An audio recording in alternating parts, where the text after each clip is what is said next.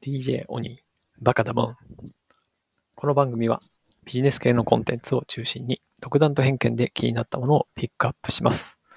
必ずしも世間的に旬なものとは限りませんので、あしからず。それでは、スタートです。はい。今日は、えー、まあ、まず、超一言キャッチコピーとして、えーコミュニケーション改革で幸せになるということで、えーアドラー式働き方改革、仕事も家庭も充実させたいパパのための本を紹介したいと思います。えーこちらは昨日に引き続きですね、小学館、えー著者が、えー熊野栄一さん、えー株式会社子育て支援代表取締役の熊野栄一さんの書籍、えーの第2弾ですね。昨日紹介したのがアドラー式子育て家庭家族を笑顔にしたいパパのための本。えー本日は紹介するのが仕事も家庭も充実させたいパパのための本ということです。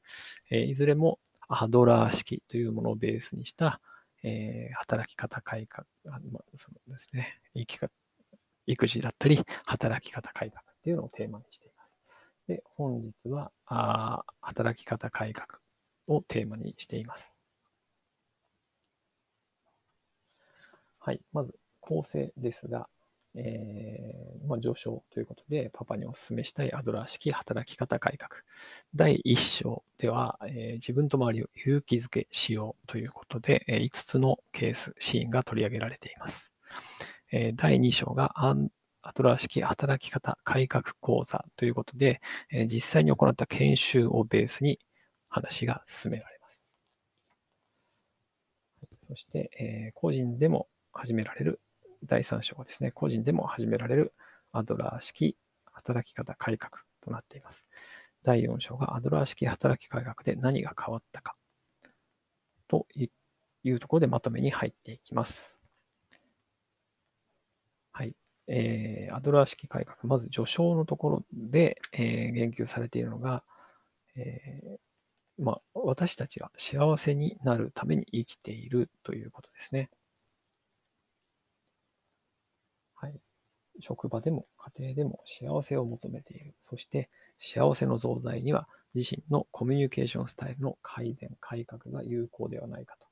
というふうに述べられています。はい。そしてまずは第1章ですね。まず第1章はその今回の本のベースとして勇気づけを主に挙げています。勇気づけ、勇気くじきというアドラー心理学に特徴的な概念を、5つのシーンを取り上げて漫画でわかりやすく解説しています。企画書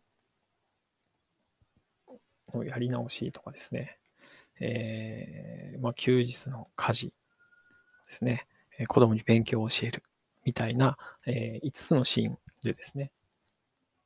を、まあ、4コマ漫画でえー勇気くじき、勇気づけを選んだ場合、勇気くじきを選んだ場合ということで、4コマ漫画形式で解説されています。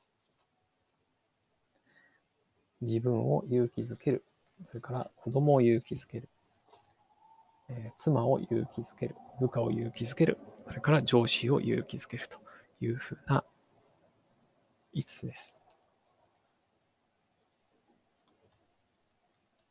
これは今すぐ実践できることなので、えーこの実践をまず繰り返していきましょうというふうに述べられています。そして、え第2章、ここがこの書籍の一番メインのところになっています。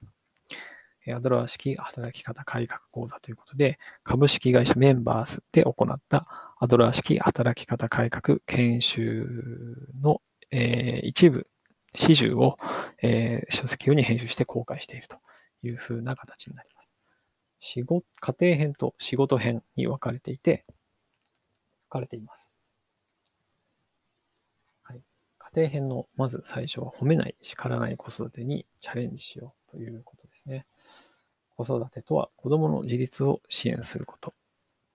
というふうに解説されています。そして、えー褒める、叱る。これは、要は子供を思うようにさせたいというふうな、えー下心があるので、えーちょっとそういうコミュニケーションの取り方はやめた方がいいんじゃないかというふうな話になっています。はい、それから子供を勇気づけるコミュニケーションとして、えー、まあ人は勇気をくじかれ続けると最後は無気力になる。まあ要は自立ではなく依存してしまうとかですね。そういうことだと思うんですけれども、そしてこの中で不適切な行動は実は全体の5%にしか過ぎない。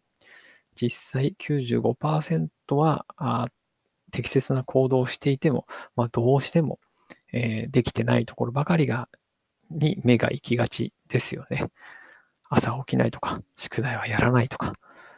まあ、そういったところに注目するのではなく、えー、残りの95%適切な行動をしていることに注目をするということがとても大事。そして、えー、子供の自立を望むなら信頼をするというのが大切だという話です。はい。それから、あ仕事編ですね。仕事編に入ります。仕事編のところでやはり出てくるのは、共感ファーストですね。これはまあ前回の書籍の、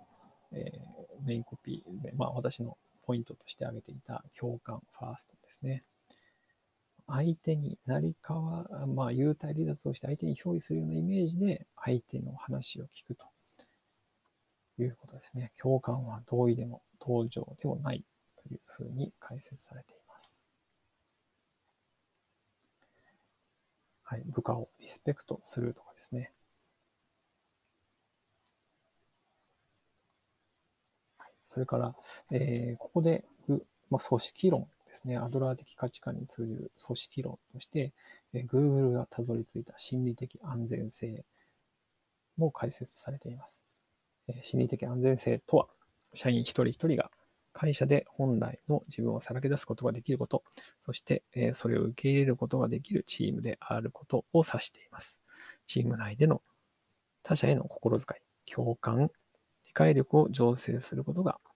え大切だというふうな話です。はい。そして、はい、最後ですね。最後に入ってます。えー、あ、その前にはですね、第3章、個人でも始められるアドラー式働き方改革という部分で、えー、まあ、正論に走りすぎると、周りが息苦しくなるというふうなあ話が出てきます。ここでのコミュニケーションのポイントとしては、正論ではなく、相手の感情に寄り添う方法を家庭で学べるのではないかというふうに話をされています。はい、そして最後にまとめですね。はい。この本書では働き方改革を幸せになるための生き方を実現するものとして捉え直してみようというふうに提案しています。まこうした見直し作業をする中で私たちはすでに幸せであるということにも気づくはずではないかというふうに書かれています。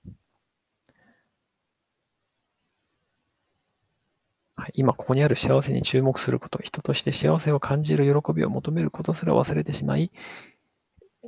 なんとなく無目的に主体性を発揮することなく生き、仕事をして、えー、社会や組織にや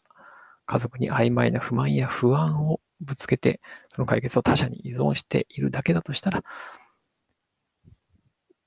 良くないよねと。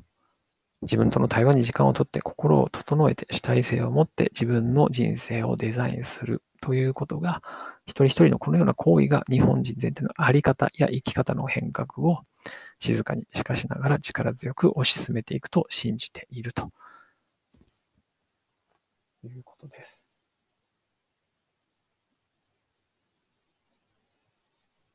はい。そして一番最後ですね。家庭の悩みと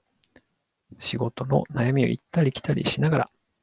同じ解決策を適用してみると、共感ファースト、相互尊敬、相互信頼、協調精神を持って、パートナーや子供との関わりを見直せば、仕事にも活かせるということに気がつくと。そして、えー、まあ、心と時間に余裕がないと、本当の働き方、改革にはならない。はい、本当の最後ですね。幸せになるための働き方改革とは、アドラーが言う幸せの3条件を意識しながら、職場と家庭療法でより適切な対人関係を構築していくことです。というふうに最後まとめられています。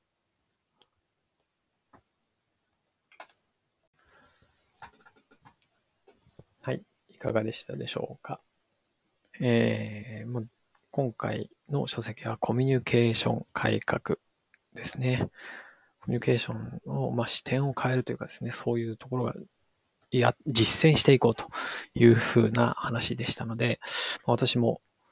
共感、それから、ま勇気づけの部分について、えー、ま一つ一つ、